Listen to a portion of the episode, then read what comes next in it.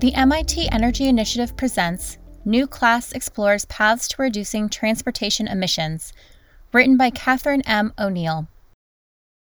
Transportation is responsible for nearly a quarter of all energy related carbon dioxide CO2 emissions worldwide, making decarbonizing the sector critical to reducing carbon emissions and addressing climate change. Last fall, MIT unveiled a new course, 11.149 slash 11.449 Decarbonizing Urban Mobility, to introduce students to the factors involved in addressing this complex challenge.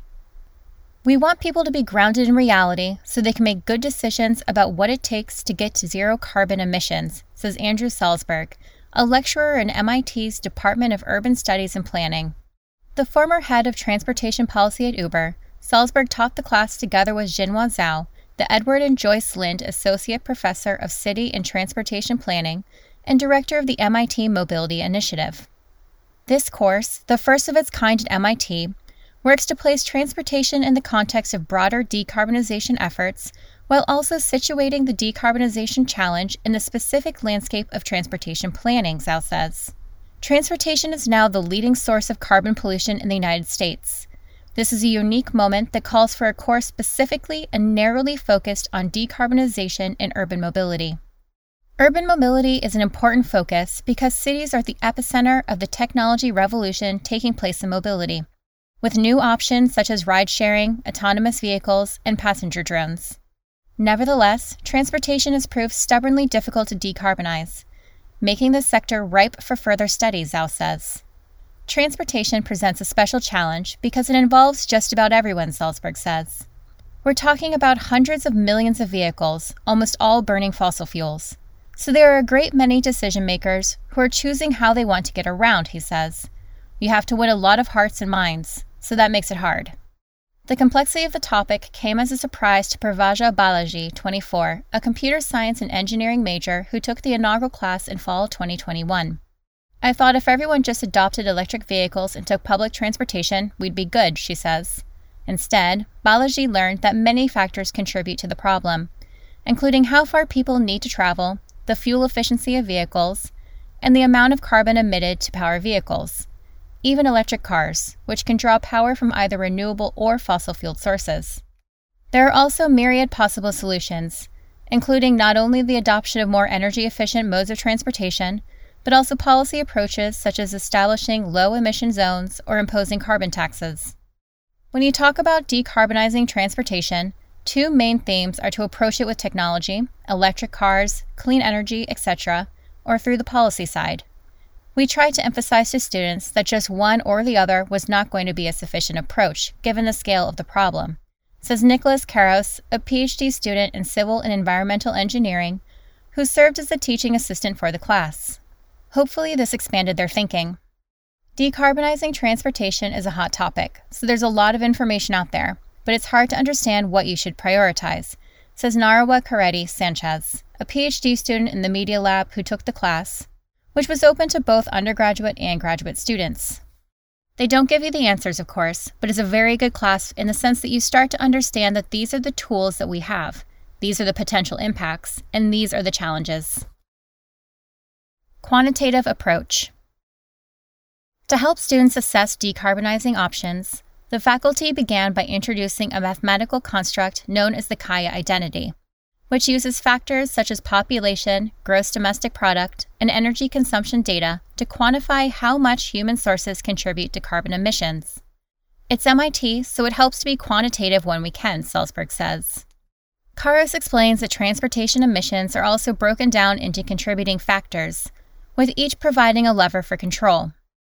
The components of a commute by car, for example, would include how energy efficient the vehicle is, but also the distance traveled. So while technology can make the vehicle more energy efficient, working from home could reduce emissions even further, which was a key takeaway for Coretti. One of the biggest lessons from the class is the importance of reducing the vehicle miles traveled, she says. Similarly, while public transportation can often be a better choice in terms of emissions, that's not invariably the case. If you're the only person on the bus, taking it might be a worse decision than driving by yourself, Caros says. To illustrate such trade offs, in one assignment, the instructors gave students a simple spreadsheet tool and asked them to design their own pathways to reducing Boston's carbon emissions. It was a sobering exercise, Salzberg says, because even in a city like Boston with fairly robust public transportation options, it's hard to find alternatives to driving for long distances. Students were also assigned to debate decarbonization solutions. They could choose either to reduce vehicle miles traveled or to electrify everything, but after choosing their topics, Salzberg had the students argue the opposing point of view. That was a very good experience, Coretti says. I was going to argue for reducing vehicle miles traveled. Then I switched to electrification and learned that there are also very valid arguments for that option. Learning from experts. Over the course of the semester, students heard from more than a dozen guest speakers on topics ranging from city planning to the power generation needs of electric vehicles. We've never decarbonized transportation, so you can't look back to get those lessons.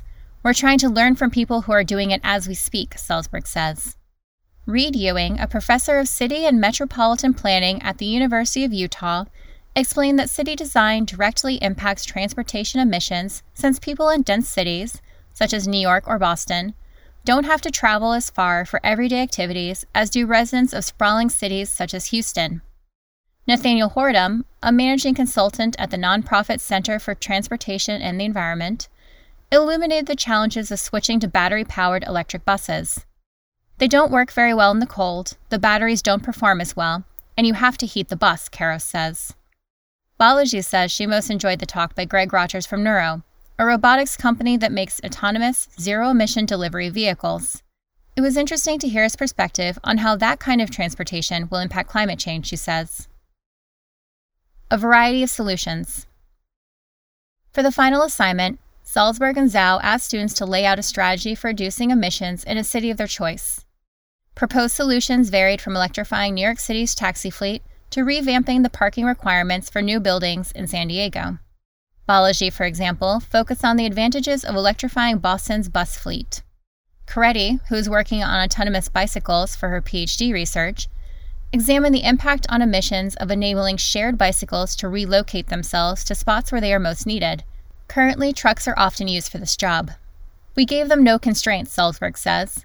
The range of projects, from parking standards to bike lane design, felt like a real endorsement of the whole idea of the course, which is that there's a wide range of solutions that we should be talking about together. For Coretti, the assignment underscored her main takeaway from the class. You have to do a lot of everything to meet the climate target. Salzberg and Zhao note that 11.149 slash 11.449 Decarbonizing Urban Mobility will be held again in fall 2022.